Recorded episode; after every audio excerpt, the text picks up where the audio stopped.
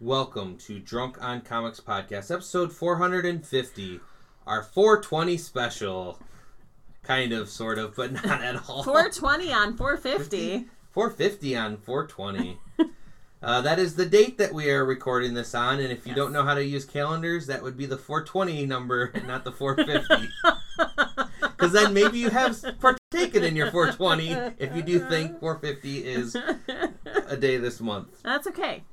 We accept you. Yes, but that is uh, that is a, a long time. That is It's a 400 like we didn't do anything special for 450, but it I mean obviously when we hit 500 we'll do something yeah. mediocre at best.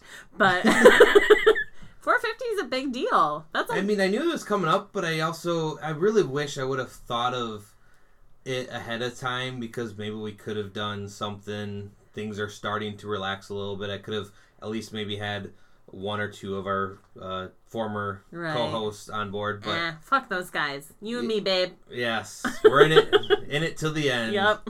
But I've been in it since the beginning. Yeah, you have. And as we always kind of bring up too, there's always the fudging of some numbers of those few that we never numbered Right. within there. And Before you- we started numbering yes. everything and like if you smart take people. like a handful that I wasn't uh, up to record with, I have definitely done at least 450 podcasts, if not more. yeah. And when I say that, it's like, wow, It's a lot. it's it's a That's, yeah. that's a lot. Like, how old were you when you?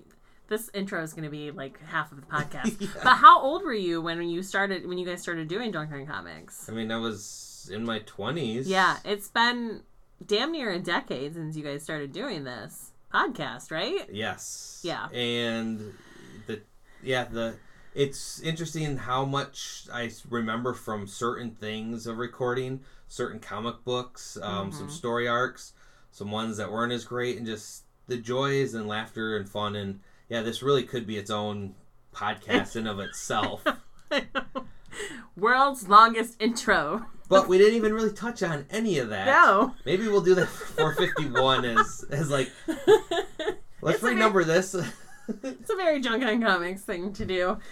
It very much so is. But uh, we have the same uh, shenanigans that we always do. We uh, talked about some news this week, got in some comic book reviews Spider Man, Darkhawk, uh, Mango, and the Bunny Man.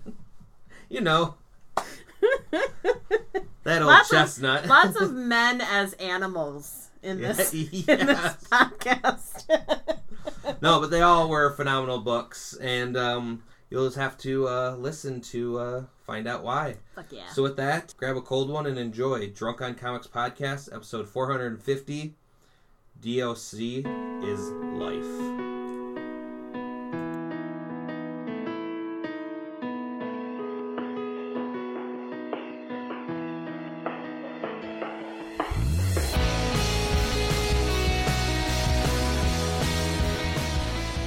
Ladies, I can't wait to tell you.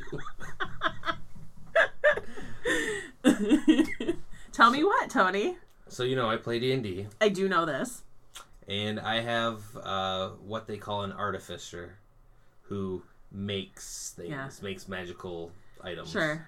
And uh, last night's session uh, turned a bit uh, upside down. Body. I guess you could say. I don't know. It turned from a one-off joke of this governess who said, you know, nothing really pleases her, and me To be clear, the governess was being spoken by. Oh, I mean our DM, Who's your DM? my buddy Matt. Okay, so it was a dude. Yeah, well, that's Right. we're, we're a bunch of dudes that are playing. sometimes ladies play D and D. True, but it is funny. Uh, we did actually have to rank uh, his best female voices, uh, just because it's dumb and funny, and hey, that's what that's what we're doing. But she said that, and I'm just thinking, well, I could make something that pleases her, and so You did. My, my yeah, my artificer thought I could put a spell in a rod or wand and make a vibrator. A beefy one, I hope. Yes. and so I said that as a joke, and since we had some downtime of role playing while a couple of the other guys were doing some research and everything, I thought, no, I'm going to actually roll the dice and see if I would be able to make these, which I could. And ended up getting some gold from them because of, uh, you know, just it was good role playing of the craziness that I was doing. It was just so dumb. And like I said, it was a one off joke, but I didn't have much going on anyways to do. So I was just doing this. You're fiddling. But my uh, the rogue in our group wanted to set up the spy network, so that turned into like our f- storefront for selling these. Did you create a vibrator pyramid scheme? No, we, we came up with some different tiers. You know, we'll sell them, but they can come in and get them recharged. okay. So the lower Oh, I'm tier is, dizzy. is the is the Sylvan Snatch Smasher. Oh my god. The the mid tier is the Critical Clit Climaxer. Okay. That one's better. Then the high high tier is the Black Dragon. That's the best. Uh, name wise, they're also that's they're named appropriate to their level. So that first one is gross. Um, so You're trying to think of the the ways the economy works. well, I'm, I'm so you said you put a spell on the item to make it vibrate, right? Yeah. So does it vibrate just constantly? Well, we kind of uh, you kind of got to use your imagination and kind of go with what the if the DM allows it, which he did. So it's just a small cantrip. Uh, the spell thunderclap. So thinking you know a little bit of noise vi- Do vibrates. you have to thing. be there to say the spell to make it vibrate? No, uh, originally they were thinking that there's a button on the things, but I made them voice activated, so they had to say my character's name. Oh, gross. you would do that, wouldn't you? But I only did that because I thought it was funny. But then it comes into play actually later when I discovered because my character wants to kind of become a god, and I learned that gods become gods by either stealing other gods' portfolios or stealing their their worshippers and followers. So every woman in this town's going to be thinking of me and worshiping and me. dudes who like it in the Hey, butt. yeah. Hey, that's more money for our entrepreneurship. So okay, wait. So you say the spell on the on the thing, and then they have to say your name to activate it. Yes. And then like, does it just wear out, or do like they have to say your name again to Well, deactivate that's, that's it? what the the higher tiered ones It's cost more money we kind of make more uh the spell a little bit more permanent where Okay. the lower ones Right, but once they start it, then- does it just keep going until it dies, or do they have a word they can say to stop it? Or did you not think about that? we're yeah we're not really getting that far into it. It- like i said it's a gag joke it was a one-off uh, session where we're doing things made some extra coin and yes. it yeah. turned into kind of funny yes that was it was just so random so weird. and that was not what i was planning on doing and that was not what i texted no, the but group you had fun, didn't you? yes Yeah, you did. Actually, everyone did, and except one of the guys who wasn't there when we summarized what went on. He goes, "What the hell did I miss?" so D and D is fun. You can do whatever you want. Yeah, you can. And some some DMs play it more loose than others. Those are the best ones. I remember I was once uh, I played a, in, in a D&D game where we were all druids and the DM had set up this whole thing where we were supposed to go into this forest that was filled with these people that we were supposed to battle. And I didn't want to do it. I don't like to battle. I'm really bad at it. So I was like, can't I just make them think we all look like trees? and then just walk through the forest and they're like I guess. So I rolled and I got the roll so we just all looked like walking trees and didn't have to battle whatever it was that was in the forest. That's kind of good. That is something sneaky that I'd do, except for we have a dumb barbarian who would then like just go and attack everything. And yeah, those are the There goes it. worst. yeah, That's why we were all druid. I mean, it was nice that we were all druids.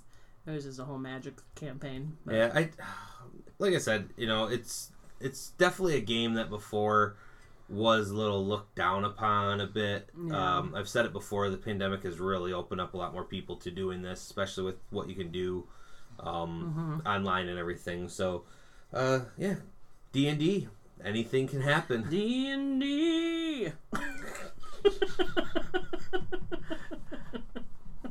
gonna start making you make theme songs for every game. Nobody wants that. Do one for Monopoly. I don't have one for Monopoly. That game fucking sucks. It can die. Doesn't deserve a theme song. Monopoly fucking sucks. It does. It can die. I don't know how many arguments I've gotten into. The two games that I've gotten into the most arguments over are Monopoly and Munchkin. well, Munchkin, you're supposed to. I know, but it pisses me off. My child is so devious and hateful. Oh, He's the worst. Oh, you you want to get a one up on him? Have me come over, and I'll be like, "Oh, what is this game that we're playing? Oh. I don't know." He's not stupid. he probably could figure out that you've played it before. Well, he probably just, guesses. just with your general existence as a person. yes. you just assume that you've played it before. Oh well, enough game time. Let's uh, start off with our our Falcon watch. oh my god, this last week's episode was so fucking good. I loved it so much. Yeah, It was so action packed and intense. It was great. And meaningful. yes, that that uh, fight Oh my at the god. beginning really is kind of like I've been waiting for this Yes. for forever, and Yes. It was great. And then the the training montage also was one of my favorite things. The little I liked the little Falcon and Bucky little bromance montage that they did. yeah, It's cute. it's it's such a good show. It really is. It I'm, really en- is. I'm enjoying it so much. It really is. I think that was episode four. So what? Yeah, it that was four, four. or five, yeah. No, I think five is coming up, and it's six parts. So, well, it's coming towards its conclusion. It. I was also thinking too. I was like, I really have always hated um, um, Baron Zemo in the comic books. Mhm. I just never liked him at all. And watching this, though, I was like, oh yeah, I have to hate him. I know. You He's started. he's a likable villain in this. yeah. Yeah. It's like, damn you, Marvel, you do that so much. Yeah. Yeah. I mean, likable villains are important though because they keep you engaged in the character. Right? I Mhm. mean, you, it's easy to hate a villain. But like even even with Thanos, like you got to parts of his story and you're well, even in the original stuff, you're like, well, he just loves stuff. He's just doing it for Mhm. love. Yes. And then this one, you're just like, well, and even more so with the Falcon and the Winter Soldier series, you're like, well, he did make the world better. Yeah. I mean, maybe he was right. I don't know. Um, one of the things that uh, I'm just looking forward to that me and my my roommate were like, he's gonna have a new suit, and then we see he got something, and we're like, it's gonna end with him putting on the suit. I can't wait. And they fucking tease Yeah. me so hard. and then that stupid, they finally had an after credit scene, and it was so dumb. Yeah, I, I thought it was dumb. I was happy that they had one. Yeah. Who do you hmm. th- who do you think the power broker is now? I actually have not even thought about that. I have no idea. I've seen people talk about how maybe it's the what's what's his name, the guy who becomes the Red Hulk. General Ross? Duh. I don't think it's fair that you have control over the podcast. oh, if only people knew. But uh, yeah, and that was like a- I, I am a- actually I do because he hasn't shown up yet, and that could be. Yeah, Yeah. I didn't think. Of, but uh, he's not like a bad guy. So like I don't I don't know. I guess I don't know much about that character. Like I can't imagine him being like an undercover like a guy who's running like a crime syndicate though, right? Because that's So kind of I get the vibe that yeah, it's like and actually, now that you say though, but he, I didn't think he was gonna show up because I did think this is gonna turn into, uh, or lead into the Thunderbolts. Um, but now, because I was thinking, uh, uh, was it Julia Louis Dreyfus? Oh yeah, she's uh. I was thinking she was the power broker. Madam Hydra. Is that? Did they say that? That's who that character is. Is she? Was she in anything else, or how do you She's know in that? the comic books. No, I know who. Yes, but did they establish that in the show? No, but that's the that's who that character is in the comic books. Is Madam Hydra. How, where are you getting that from? I googled it, oh, Is it and someone's Connor also said it. someone's theory? Okay, so they just name. Okay, then I Yeah, must from, have not off watched. of her name. If you Google her character's name, Oh, I didn't catch her name in the show. Oh. I didn't think she gave her name because she gave a card. That Oh, that card no. was just a black and white. Let me read card. it to you. Uh, which Um, also want makes me want to just come up with a card and just start handing it to people. Like, who are you? And I just give it to them, and it's just black on one side and white on the other. uh, Madam Hydra is. Oh, fuck. Because I was thinking that she was going to possibly be the power broker, but then I also was thinking maybe she's General Ross's secretary to recruit for the Thunderbolts. But now you kind of threw me for a loop, and I don't know. Sorry. Yeah. Uh, her name is Contessa Valentina Allegra de Fontaine. How did you miss that? It's the world's longest name. She says it right at the beginning when she introduces herself to him. Maybe because she said that long fucking name that I was like, what? Contessa Valentina Allegra de Fontaine, who Okay, is Madam Hydra, Well, that serves one of my mysteries. the original Solves- Madam Hydra, because I guess there's been a couple of them. So I mean, but she also could be the power broker. I mean, those don't need to be true. mutually exclusive things. Um, so yeah, I don't know what that means because I don't know. I mean, I think it's really cool that Julia Louis Dreyfus is in the Marvel universe Yeah, um, because I love her. I think she's a great actress. I love Veep. Yeah, she's just so funny. So I it'll be interesting to see what this character's like. Yeah, it, it is weird too sometimes when you see comedic people and like a more serious, which Marvel has, you know, some comedy in it. I'm sure she'll Mhm. crack a joke or not, but yeah, this is more of a outside her wheelhouse. Right. Yeah.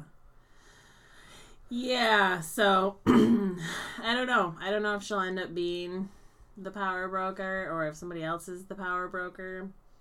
Um, I hope it's somebody else. I just want like a whole deep dive into like B, C, D, E, F, G level characters of Marvel. Like that's what I really want out of my Marvel TV shows. All right, well, let's get into comic book reviews. Okay. I'm going to start off with. Okay, I picked picked this up primarily because I love everything Zenescope, but also because of the name, Man Goat and the Bunny Man. Okay. So Mango and the Bunny Man. yes, Okay. can you imagine what this Nope. book might be about? a man goat and a bunny man. Exactly. Yeah, so like a Pan sort of character, right? Isn't Pan like a oh, like, uh, yeah, like flute playing Top- pan. top half man, bottom half goat? Nope, he is he is pretty much looks like a goat head, but like man Man body. body. Yes. Goat head. So the worst sort of one of those situations. I mean, it looks kind of badass. It's like the beast, kind of a bit in the face. If you were a lady and you had your option to date a man who is half man, half goat, what part of the man would you prefer to be half goat? Well, I don't have to answer that because guess what? The ladies love him, and that's actually Okay. the part of this book that I thought was hilarious. It starts off with this uh, gruesome scene of them just killing, and the bunny really just like going at it and saying "fuck that," it's killing time, and just tearing into it. And then, and so I'm just thinking, okay, this is kind of the the way we're to be going with this uh, buddy. Uh, you know, duo here until the rabbit kind of comes out and is like, they're dead, they're all dead, and then kind of looks around and like has this cute look on his face, but he's covered in blood and not knowing what the fuck happened. And then I'm like, okay. So he turned into a murderous psychopath one minute and then is really a harmless, innocent uh, bunny. But it, it, goes right into what I was thinking of what kind of world is this? Uh, are they celebrated as heroes? Like, what's going on? And that's when you you find out that you know the bunny is kind of sad that he never gets ladies. Where Goatman uh, seems to uh, well, he's sleeping with a woman in in the first scene when they're at home. So um, they even talk about that, and the girl is kind of repulsed about him, like, "The hell are you?" and everything, and just like it's it's my roommate Floyd. Um, yeah, he's he's a bunny. Wait, she's making out with a dude who has a goat head, but she's repulsed by a bunny man. Yeah, All right, it's just how this universe works. Okay. It's, that's you know, fair. it it gets more into the um the whys and everything, which it doesn't make sense always, but it in the in the sense that they are making for for this comic book, uh, I'm enjoying this um, odd couple type uh, scenario here, and it goes even more into um, it, it just the characters just become endearing of what they are, and the the rabbit kind of pretty much thinks that it's because they look at me as a furry, where they look at him as like Satan's son. Oh yeah, I The bad boy. That. Sure, mm-hmm. that makes sense.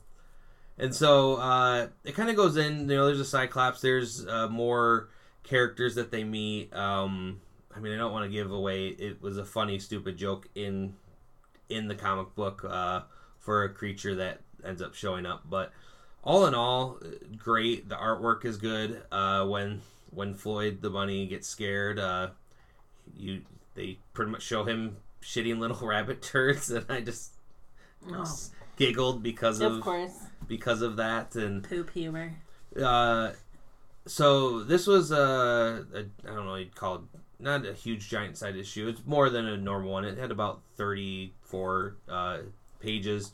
It's one of uh, three issues and i can't wait to find out where the rest is going this has everything from the cults to sasquatch to ufos to Hmm. everything in between and it's for the many zenescope books that i've talked about uh what really kind of pulled me in is there's they have a lot of good um, female heroes, Yes. and I, I always that's the biggest thing that I always push about Zenescope books Yes. is that's great. But, that it, and you have to because if you just look at a Zenescope book, you're like, well, that's just a bunch of TNA. And that's just mainly the covers too. yeah, But I, but the art is beautiful. I have no problem with TNA. Honestly, I think they're gorgeous. Um, but also, like, it is very female forward yes. company. So to to have a book starring two two dudes, that's also what kind of pulled me Well, in. dudes. Yeah.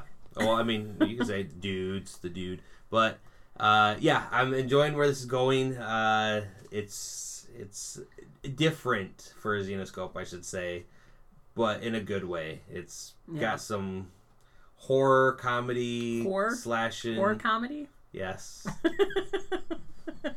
Don't use my joke that I use all the time.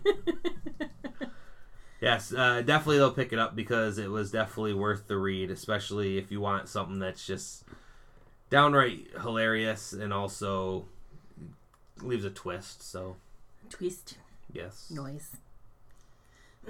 well, Tony, this week I read Spider Man Spider's Shadow from Chip Zdarsky. Uh, let me just read this little thing for you. Some time ago, during an adventure on an alien planet, Spider Man found a new black costume that responded to his every thought. When he eventually learned it was actually a symbiotic life form that was trying to permanently bond with him, Peter got rid of it. The symbiote then found a new host, Eddie Brock, creating a dark, monstrous, new foe for Spider Man Venom. But what if Spider Man had kept the suit for himself? What? and that's what this book is about. It's a full on what if, which is very exciting because we all love what ifs. They're some of the best Marvel books. yeah, Honestly. and I haven't seen them put out a what if in ages. Yeah. So you can't tell this is a what if by the cover because they used to come with like the Yeah, the cover just pretty much Yeah. said the what Yep. what's changed in the book. and and it was always being told by the watcher, right? As like uh I can see everything. Mhm. And that's not what this is. This is to me more of like what DC's doing with their Black Label books where they're they're looking at these non-canon scenarios but doing it over a couple different issues. So this is a four-part series. All the traditional what ifs were always just a one shot. So it's pretty exciting. Um I don't know that I really need to like. I feel like that kind of explains the whole synopsis of the very first thing, but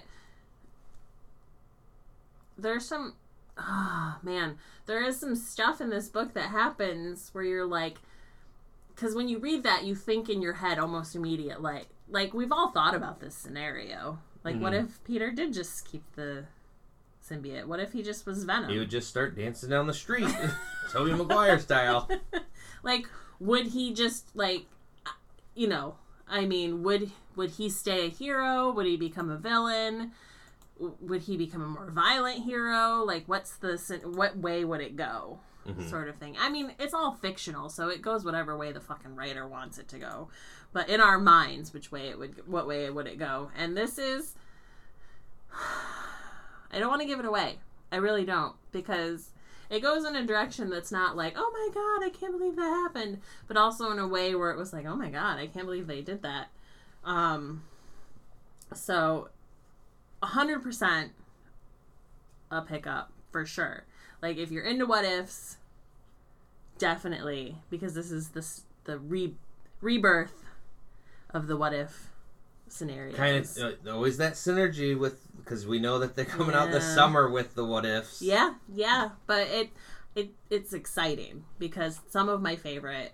I remember reading a, a Spider-Man What If, and it was where Peter was Venom and Mary Jane was Carnage, Oh. and it was a really interesting one. But obviously, like I've read all of the ones that were like, what if Storm got the Phoenix Force, and what if this person got the Yeah. Phoenix Force, and stuff like that.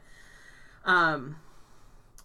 So I always felt like they used to be more going on the dark side, like almost like a Tales from the Crypt, like be careful what you wish for, like this isn't the best reality to do. But then sometimes they would have a, a miraculous one. Yeah.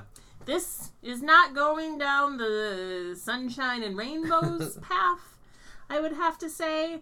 There's like well okay so i think there's in the middle of the book like peter still doesn't re- doesn't know what the symbiote is. Like he hasn't figured out that it's like he just thinks it's like a alien tech suit or something. Um but it's you know giving him because it's a symbiote as we all know it's giving him nightmares. It's like draining him of his energy. He's tired all the time but he can't sleep those sort of things. And he's sleeping and he wakes up from a nightmare and swings his arm because he can sense that someone's in the room and he smacks Mary Jane like across the fucking room into a bookshelf. And I'm like hmm okay, that's the way this book's gonna go. so, and that's like just the kind of start of the way things are going in this book. And I really enjoyed it. And it gets quite dark. And it's probably going to get a lot darker.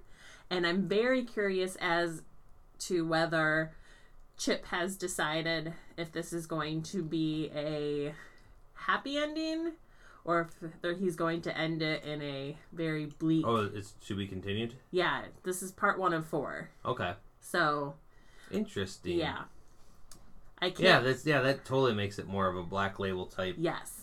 Yep. So, I don't know how often these are going to be coming out and how many different writers are going to. Chip Zdarsky, I think, is he the one that did? He did the Spider Man life story book, I think, where it was Yeah. like everyone was a was a decade. Decade, yeah. And that was really good too. So he's kind of I think it was him. I could be wrong. I read it, but I don't remember off the top of my head. I'm pretty sure it was him. So if it was him, he's killing it on the Spider-Man stuff. Um but yeah, uh not being a huge Spider-Man fan, you know, other than like the generic like we all love Spidey. I thought it was really good. Yeah, he did. Yeah, Spider-Man Yeah, life story. That's what I thought. So, And the last time the What Ifs came out was 2018. well, that wasn't that long ago. Yeah, it, fe- it does feel. But then I realized too. I read like almost all of them. Like Flash Thompson becomes Spider Man.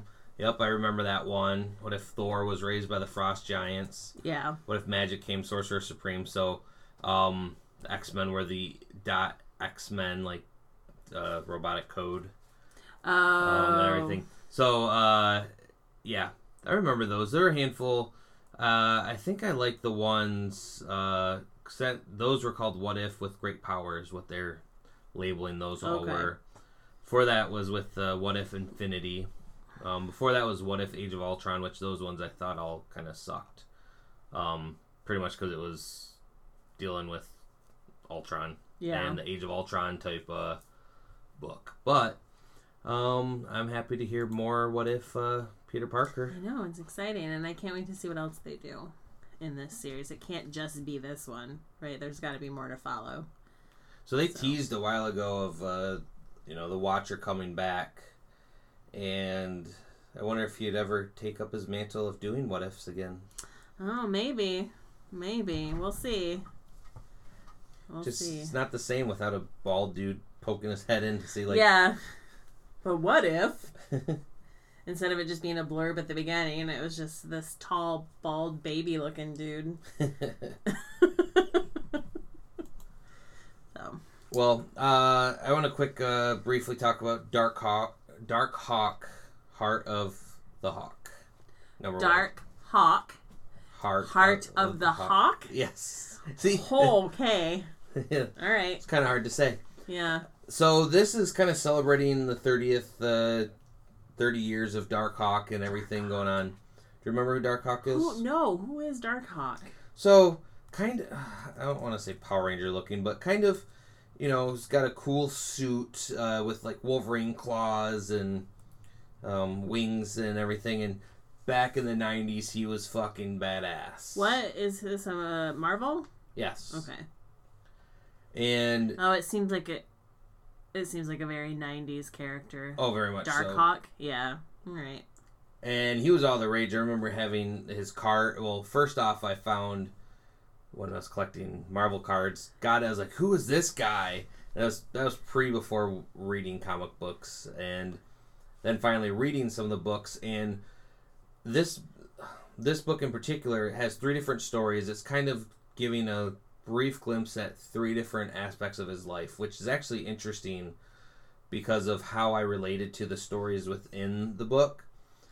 I started then reading Dark Hawk when it was more with the Annihilation War, and I've talked about it numerous times before of uh, the Gar- Guardians of the Galaxy and everything going on there. That's where I got truly introduced to him as a character.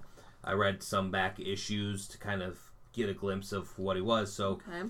this um, book takes place in three different kind of eras of his life and it starts off with the past and then where i related to most was the middle uh, story that had to do after the war of kings which is again more of what I, i've read and grew up reading.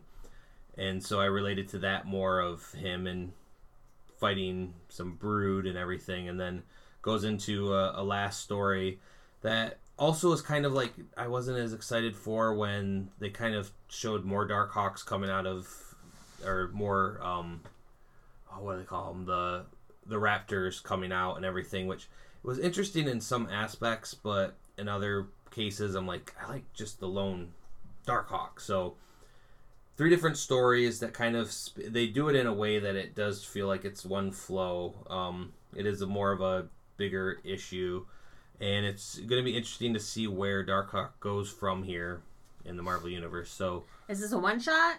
It had to. I mean, Yeah. three different stories. It had to be one shot, Yeah. right? Yeah. so it kind of yeah, like I said, loosely took on the kind of the three different eras that he was in comic books, and it'd be nice to see. This is you know uh, showing that he's going to be coming back into the mainstream. Yeah, he's maybe. got to be right, or why would they spend the time? I mean, they've been doing every now and then. Maybe you know, he'll show up in one of the TV shows.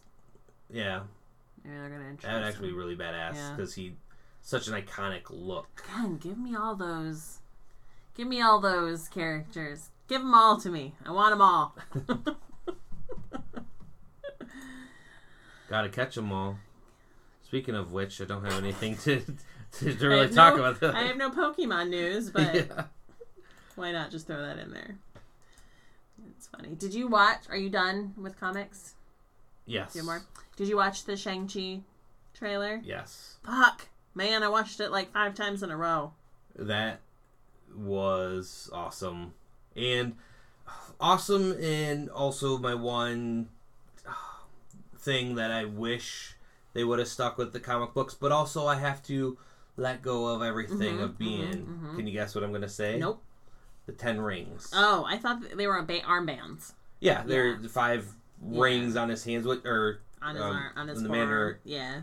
and well, I'm pretty sure that's who it was. They didn't really show whose arm it was that was then wrecking Wielding, shit. wielding, yeah. but that's cool. It reminded me, it gave me some thoughts of vibranium, um, a little bit of you know that glowing um, Black Panther suit tech, and so that could be an interesting way that they go about using them. I just I always thought that the rings were unique for what they were, but also that's comic books, and I can Well, yeah, they made them sentient there for a minute. Yeah. Right? But, Remember that? yeah, they didn't need to go that route, but it would be interesting, or if they maybe tie these back to um, being celestial, because the other ones I want to say were celestial. Now I'm questioning that, but either or, having the real Mandarin in here will be interesting. I hope they do. So you quick, think his dad is the Mandarin? see, it could be anything different, uh, possibly. I, I didn't get too much of that from the trailers of like who is who and what's what. I just saw fucking action and this Mm. looks badass and these are going to so be good. some of the best fights that Marvel ever had. And just kind of I was looking for more of the tidbits from the comic book, but again, I hope they do a nod to Iron or yeah, Iron Man of, you know, that Joker or whatever, Ben Kingsley. Oh, yeah, him being the fake. hmm Like if they do that, it'd be kind of a cool, Yeah. you know, reference to Tony Stark and and that movie. I did not realize Awkwafina was in this movie, and I love Awkwafina so much, and I'm so excited that she's in this movie. Yeah, it's good water. the actress, Oh, Awkwafina. yeah, and I know. um, I also really love the actor that's playing uh, Shang Chi, but It'll be interesting. It um, definitely shows some past revelations or Mhm. I don't know flashbacks, and it'll be interesting to find out where he was during everything going on with Thanos. yeah, right. Like, where was he? Could he be in a mystical realm somewhere? Sure. Could he have been snapped? Yeah. Yeah, where were all those street level peeps, right? Where was Iron Fist and Luke Cage and Daredevil and No, I mean they didn't say. I mean the Avengers were still doing avenging that were left. I mean, yeah, you know, if yeah. Daredevil was left behind, he was probably still Daredeviling. They just didn't really mention it. uh, oh my god, though, so fucking good. I'm so excited for this movie. Ooh, that's interesting though. Now I think of it though. So Spider Man stopped Spider Manning. So someone would have to know he was blipped, probably. Oh, yeah. I mean, that's well, yeah, a lot, all of, like a lot of them. There was half of them blipped, right? Well, I mean, not to give Peter Parker's like sense like of who he is away. Like, yeah, he was a kid that got blipped. Sure. But a bad guy would be like, God, I haven't seen Spider Man forever, and then you, you know, guess that he got blipped. I just feel like his his bad guys would care more about that than like a big bad guy that fights the Avengers all the time, who they have a rotating roster Right. of people, and Yeah. they'd probably notice that. Um, I mean, who? Maybe Doctor his bad Strange- they guys probably- also got blipped. I mean, that could have happened too. It wasn't just good people who got blipped. Bad people got blipped too. But I mean, Doctor Strange getting blipped, like his bad guys would probably know that because they're try probably yeah, they know in. he. I mean, there's no hiding who he is. Everybody knows. Yeah. Yeah. All his bad guys know who he is. yes. And they were probably trying to break in the whole time, but had Wong back there Heck fighting yeah. them off and being the interim badass. sorcerer supreme. Speaking of Wong, I started watching and it's been out for a while, but I started watching Deadly Class. Did you ever watch that? No. The show, the sci-fi. I think it was on Sci-Fi.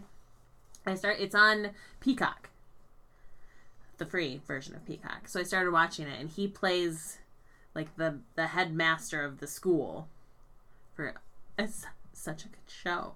Like you should definitely spend some time and go back and watch it. Okay. Just that you said Wong, and it made me think of that because that's what the whole time I was watching. it. I was like, "That's the guy from Doctor Strange." Oh, um, yeah, I don't have much news. It is uh, we are recording this on uh, 420. some people's yeah favorite holiday. Did you know it's also Hitler's birthday? Really? Yep. And it's also the anniversary of the Columbine shootings. That I think I did know, but I don't really think of that all that much. It's also Taco Tuesday. I still remember back back before the bad times. So let's say In the before times. February of last year when everyone's like, everyone next year in 2021 Taco Tuesday will be 420, or no, was it last year was uh, uh Cinco de Mayo was on a Tuesday, so that was the Mm. first of everyone, and then they're all looking forward to the next year. Hey, but it'll be over, and 420 will be Taco Tuesday. Do you and eat tacos whilst high? That seems like a very messy food to try and navigate while I think high. what they're just saying is a lot of people like munch on tacos, and high people like to eat eat tacos. a lot that well they probably want to eat whatever but tacos are just such a good good food Tacos are delicious. I made tacos for dinner the other night, so I have to agree with you.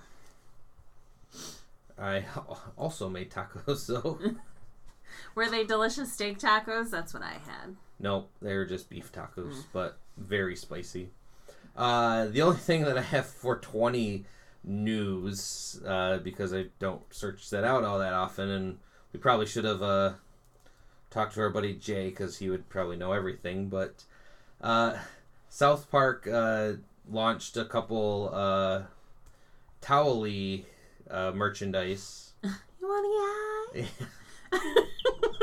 so there is a funko pop oh, which Towelie did like heroin or something though, right? Or crack. He oh yeah, he was. con- he was not Well, I- I, don't know. I think he was just getting high over anything. Doesn't really matter.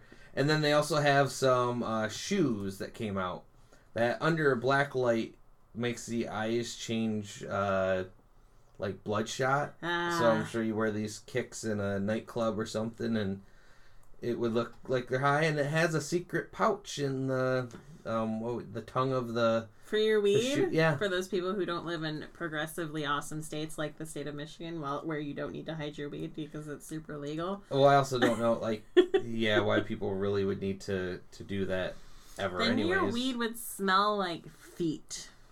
don't you put it in a bag or something? And doesn't weed kind of smell like? smells like skunk. Skunky feet. Ugh. It's gross. Um, interesting. Okay. Towelie. Is there a market for that still? Are people still. I think they're just going with the whole, hey, let's put something out there. People are gonna buy it. I mean, good for those boys still cashing in on that market 25 years later or whatever after it is. debut. Oh God, it's so it's still go. I don't. I have no idea how that just keeps going. I Oh, I mean, South Park as a whole is still interesting. mm, agree to hard agree to disagree on that one. You don't know what you're talking I about. I I can enjoy South Park episodes. I have a hard time enjoying South Park as a whole. It's like a, I get a couple episodes in me and I'm like I can't do any more of this. That's where I'm at. So, what would you think of uh, Batman in the Fortnite world? oh god, I wish that game would just die.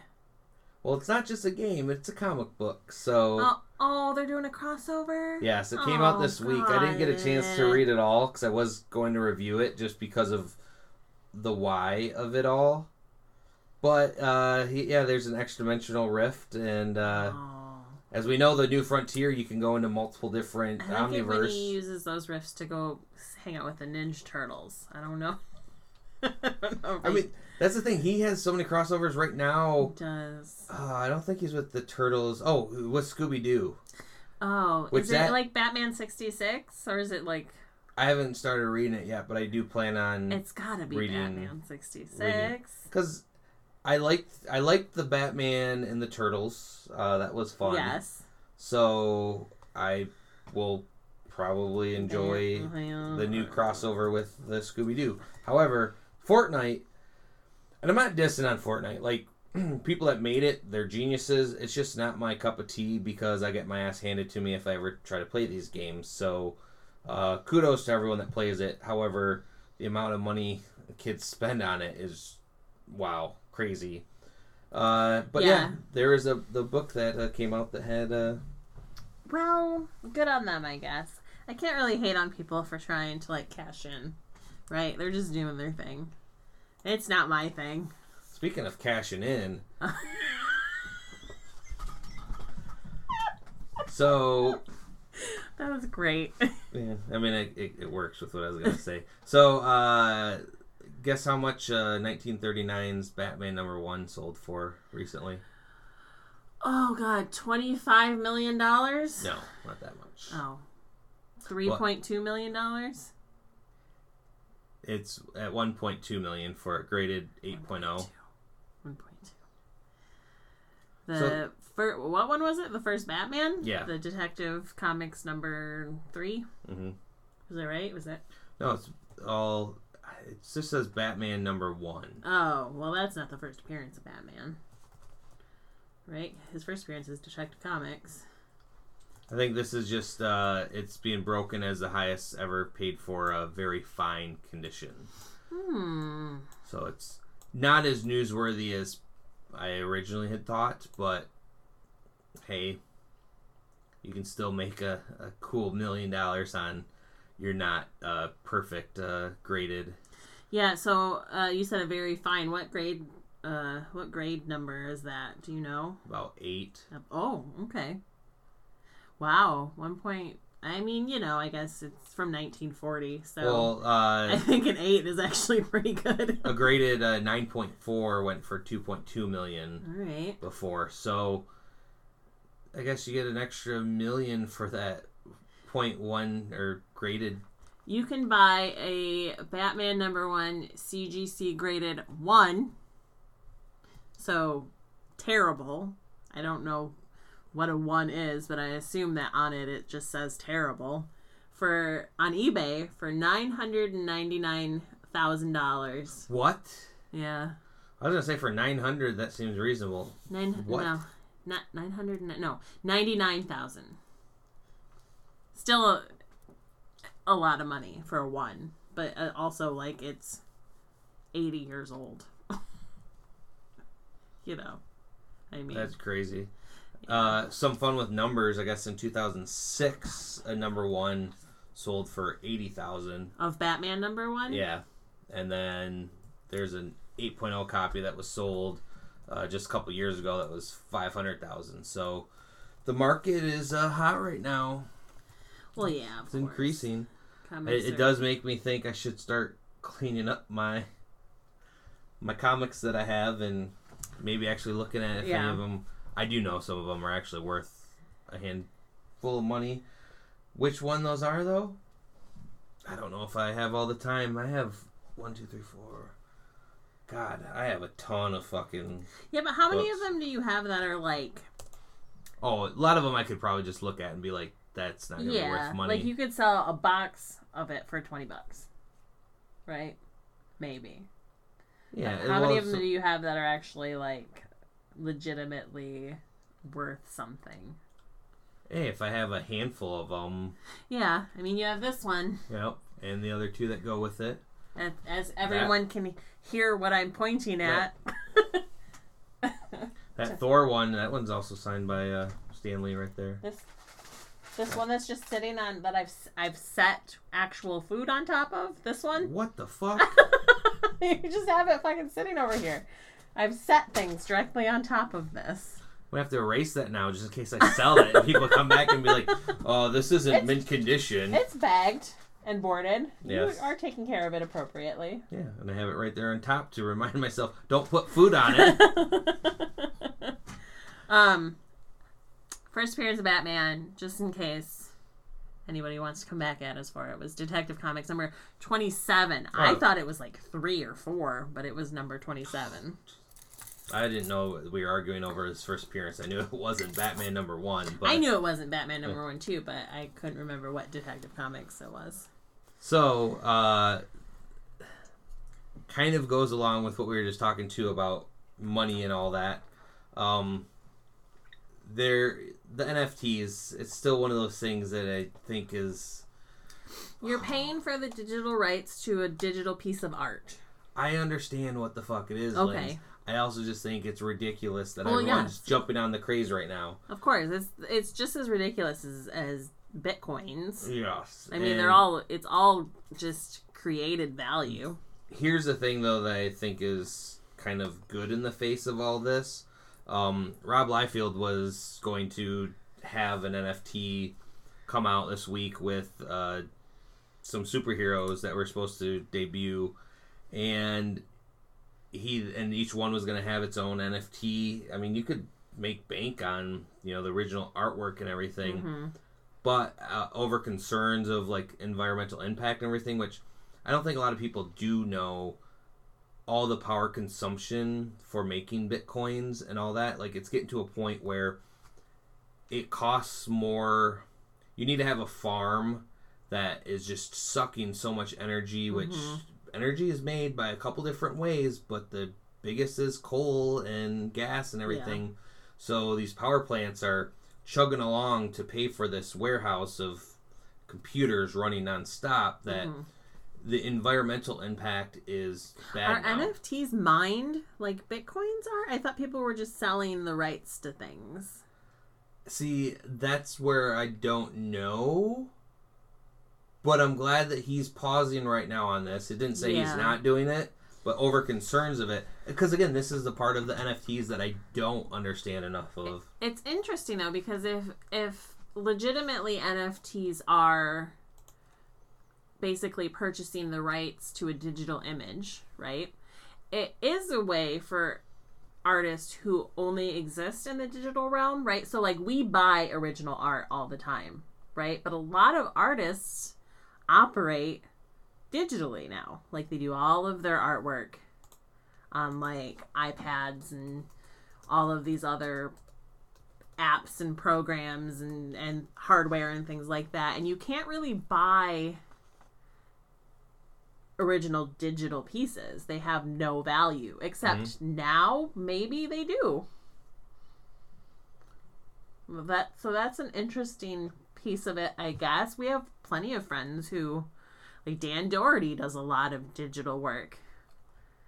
So can he now sell his digital originals as NFTs and make money off of I mean, I guess I those? can't, you know, if someone wants to buy it, like, kudos to them. I just personally think that's weird. Yeah. Yeah. but I just don't want to see it happening, like, to everything. no. And it's just it's one of those things that like it's it has to bubble. Like eventually people are going to come to their senses and realize that like this actually just means nothing. We're just assigning value to things What's uh, arbitrarily it seems like. I mean, they they WWE did an NFT for uh, the Undertaker for uh, a scene um, from his you know past. Opening bid ten thousand dollars. It's like that's where I feel certain companies like that.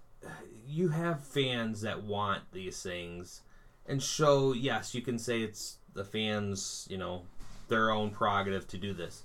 But sometimes you have people that just don't quite understand what they're truly doing Right. because they want that one piece because it will bring them joy. Now, granted, if it's some rich Mark Cuban guy, sure, cool, whatever. You can own. Yeah, if you can afford a ten thousand dollar digital image, I just then- think there's some people that don't think of the.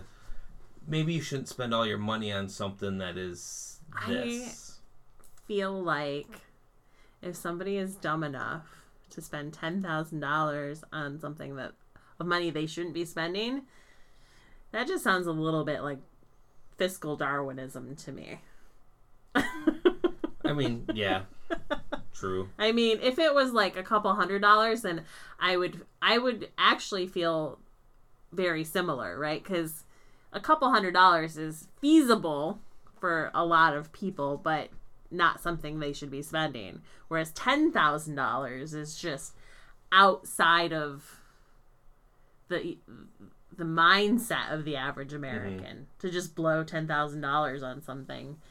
It's like fake money at that point. So unless they're racking up credit card debt, which yes, okay. On that piece I would I would totally agree with you on that, but Have you uh, seen any news from uh, Benedict Cumberbatch lately? what? Probably No. not, because he's not really doing a lot of new stuff. And I say this in the most try to be cryptic way, but ultimately he's had a couple posts on social media, but they've all been uh, of not his face. So there's one where it's of his ceiling. Um, there's another one um, more recently of the roof of his car and him just like kind of talking but saying, "Oh yeah, I can't show my face because you know it might spoil things for the upcoming Doctor Strange movie." I bring that up because I'm curious. What what do you think? What could have happened to his face that would give That's- something the away? The only thing I'm thinking is like a big gray beard. Like that's the only thing. But what would that give away?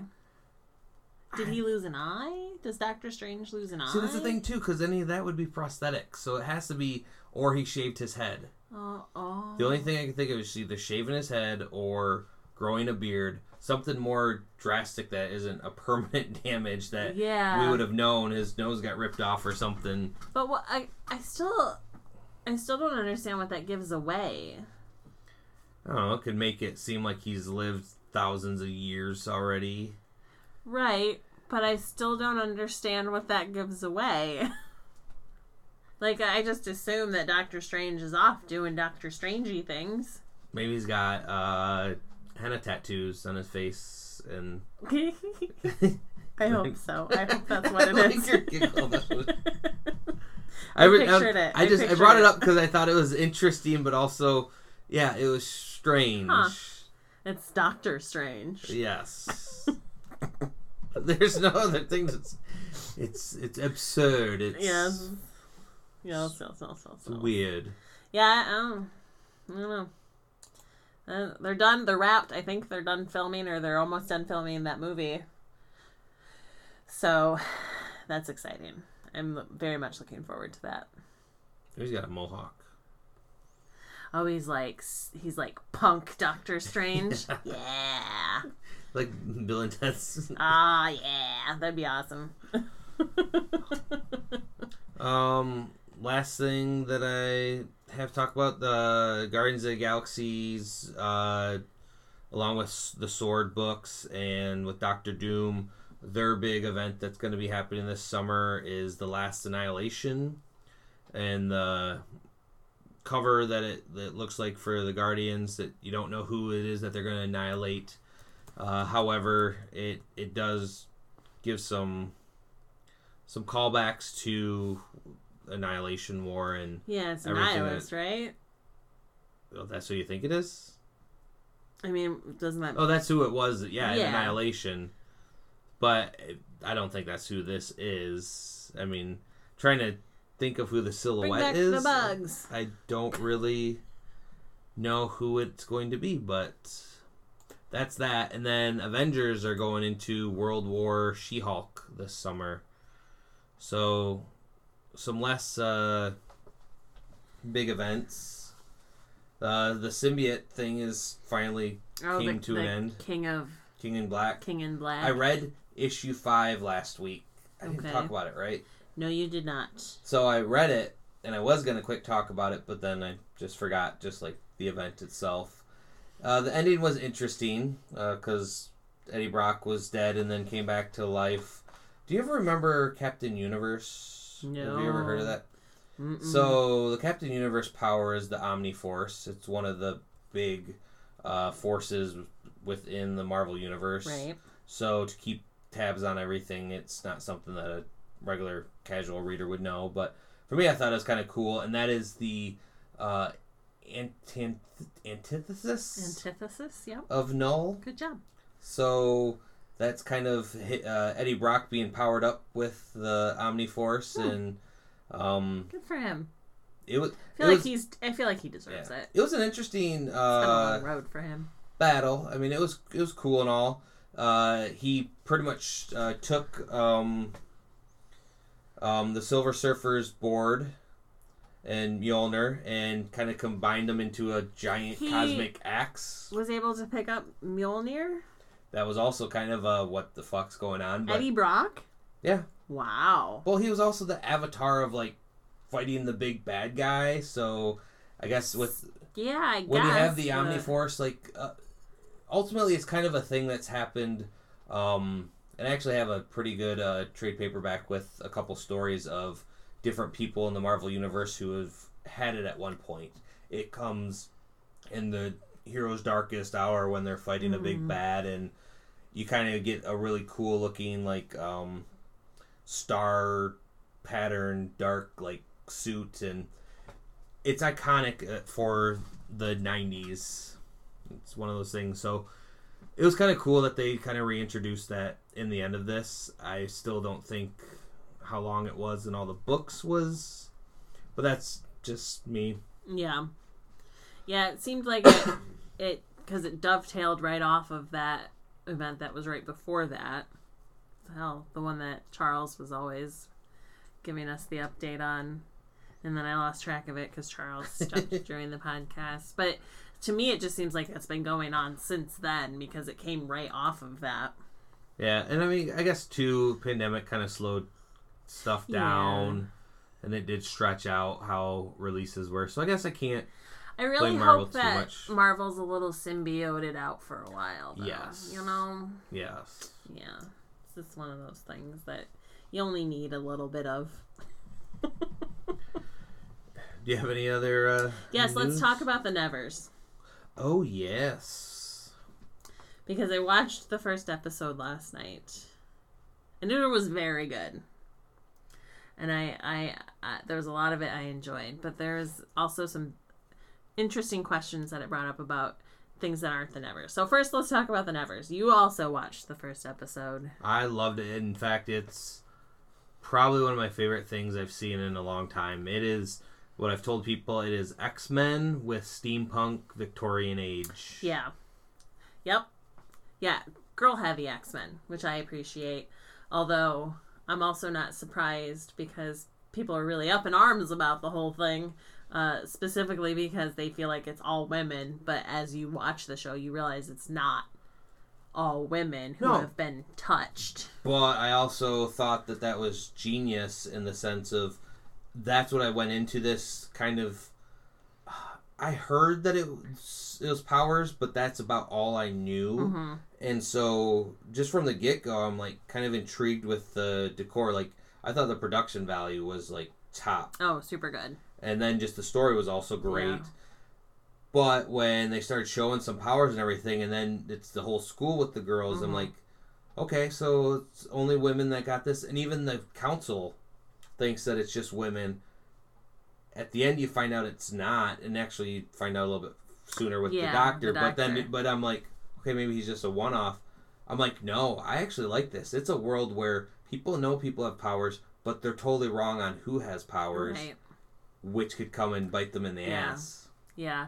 Well, and it's interesting because it does kind of face the whole like the X Men always did, where people considered it to be dangerous and and things like that. And but really, like those women, the two main characters, I can't remember their names. They're very British Victorian names. Um, Constance and uh, the widow, I guess I can't remember her name was. People keep referring her to her as the widow. Um, badass bitches. Um, I really love the one that Constance's powers are like she can see potential energy, Yeah. and so that makes her a really great inventor. And I love the idea of that power. It's a very unique power. You don't. A lot of them I could tie back to like mutants. well, right? I was thinking she's Iron Man. Yeah, She's the builder. but she can see potential energy, right? So that's a, an actual. She also invented some pretty cool steampunk shit. power that she well because she can see potential energy. She knows where the energy is going to go. Um, her sister can see the future in very short snippets. Um, but then the girl that they rescued who had like all the languages, I was like, well, that's Cypher, Yep. right? Um, I mean, yeah, there's just a bunch of them that I could keep tying. my my favorite though is the the brother, right? The the rich lady's brother, who runs the the sex sex den, the ferryman club. hmm He is talking about this guy whose daughter floats an inch off the ground, and they have to like tow her everywhere. Because she can't reach the ground, but she only floats an inch off of it, and she doesn't know how to move herself forward. and I thought that was so funny. Yes, and the the two main characters, uh, um, Amelia and Penance. Penance, not Constance. I knew it was one of those. Penance? Penance? Yeah. That's I- a pretty badass name. That's a terrible name to give a child. her parents named her Penance? Maybe- I would be like, do you Well, hate they probably me? called her Penny or something. Probably, but still. Um But it made me think so the one thing Josh and I got into a discussion about this as we were watching it because you find out that the doctor it seems like I don't know how much of the show we want to give away. So they all the people who were touched like I guess we don't have to talk about how they became touched. That was what the fuck. Yeah, like, that was awesome. crazy. I really loved that twist. So watch the show if you want to figure it out. But the people that were touched, it seems like whatever their skills were were enhanced, right? So Penance was already I mean, they show her at the beginning the water pump breaks. She figures yeah. out very quickly how to fix it. She then be, gets a power that allows her to become like a really awesome inventor. Um, the doctor has healing abilities, which how very convenient for Yeah. that. But it made me think like I know that there's healers in the X-Men, but there's not really like healers that they focus on. There's mutants whose powers allow them to heal. Like Jean Grey can heal if she Mhm. really wants to, but that's like a psionic thing. It's not really healing. She's doing something by moving particles around and stuff like that. But her power isn't healing. I know there was like a a actual mutant called the Healer who lived with the Morlocks. Morlocks. Not Morlocks. Morlocks. But like why do you think the only one that I really knew was Elixir, who had healing and Yeah, destroying powers. well yeah, and like he healed like very specific things though, right? Like cancer and also one other thing. No, he could. He pretty much like had the power to heal But how many because he's, he's, very, part of he's part of the five now who helps resurrect Okay. the the people that come back.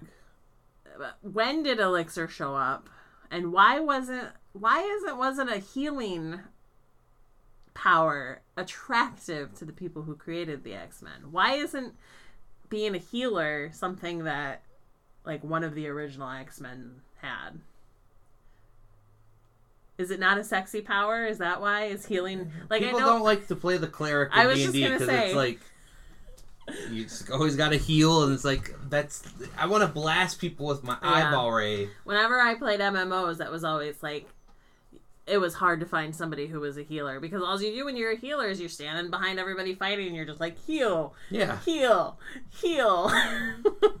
but all, but I feel like you could make healing a very sexy power if you just make the power right, hmm right? Like the one the healer guy, I think if he heals somebody who is in too bad of a shape, he takes on the damage himself, which I think is a really interesting power. But I just thought it I just thought it interesting that it's not really a thing you see a lot in any of the superhero books is somebody who's a healer. I think too that's like a pretty. Whenever there is a healer, like and a bad guy gets them, like they get them and like tie them up because they're like, this is like my way to regenerate, and True. they're pretty much. Who You probably don't have a lot of healers, yeah, because either bad guys steal them to like heal themselves, or they kill them so that the good guys can't heal themselves I guess it is a liability. Although, how do you can a healer? What if a healer can heal themselves? I mean, you have Wolverine, obviously, who has self healing. hmm Who was the guy? Was it Elixir that resurrected all the mutants in Genosha? Who was that? Do you remember? Who that? Who that character was? I feel like he was the person. Anyway, that was the very nerdy conversa- conversation Josh and I had while we were watching The Nevers last night. Was about healers and comic books and how I couldn't, without doing like a search, I couldn't figure out um, anybody. Like, I couldn't even think off the top of my head anybody I knew who had healing abilities. But anyway, I just uh, really, yeah, don't want to give away the ending of that episode, but it was just like uh that sold me even more, and also because I wasn't really paying attention to this show before it, watching it. Uh, Nick Frost's character, oh, the Beggar King. I'm just like, he's gonna be fun. He's great. When Everything she, he's in is just amazing. when she when he tells oh when he says that you can bring me the crown jewels and they both kind of the both the women kind of sit there and he just the look kind of he gets on his face before he's like are you actually considering it? Like but you could see in his face that his character was trying to work out that whether they were actually thinking about doing it or Mhm. not. It, it he really is a great actor. I'm really sad that his other show got canceled. Yes. Never figure out what happened Um, let it for your news. Yeah, it wasn't really news. It was more Oh, just I just wanted to talk discuss, about okay. awesome things. Yeah. Uh, Booze in the Book this week is Home number one, issue one of five. It is being released by Image Comics, and I can't say much about this except for it's powerful. Is this the one about the Im- the Immigrants. Immigrants. Okay. Yep. The art in this, I didn't read the book, but I saw the I saw it, and the art in it is fucking amazing.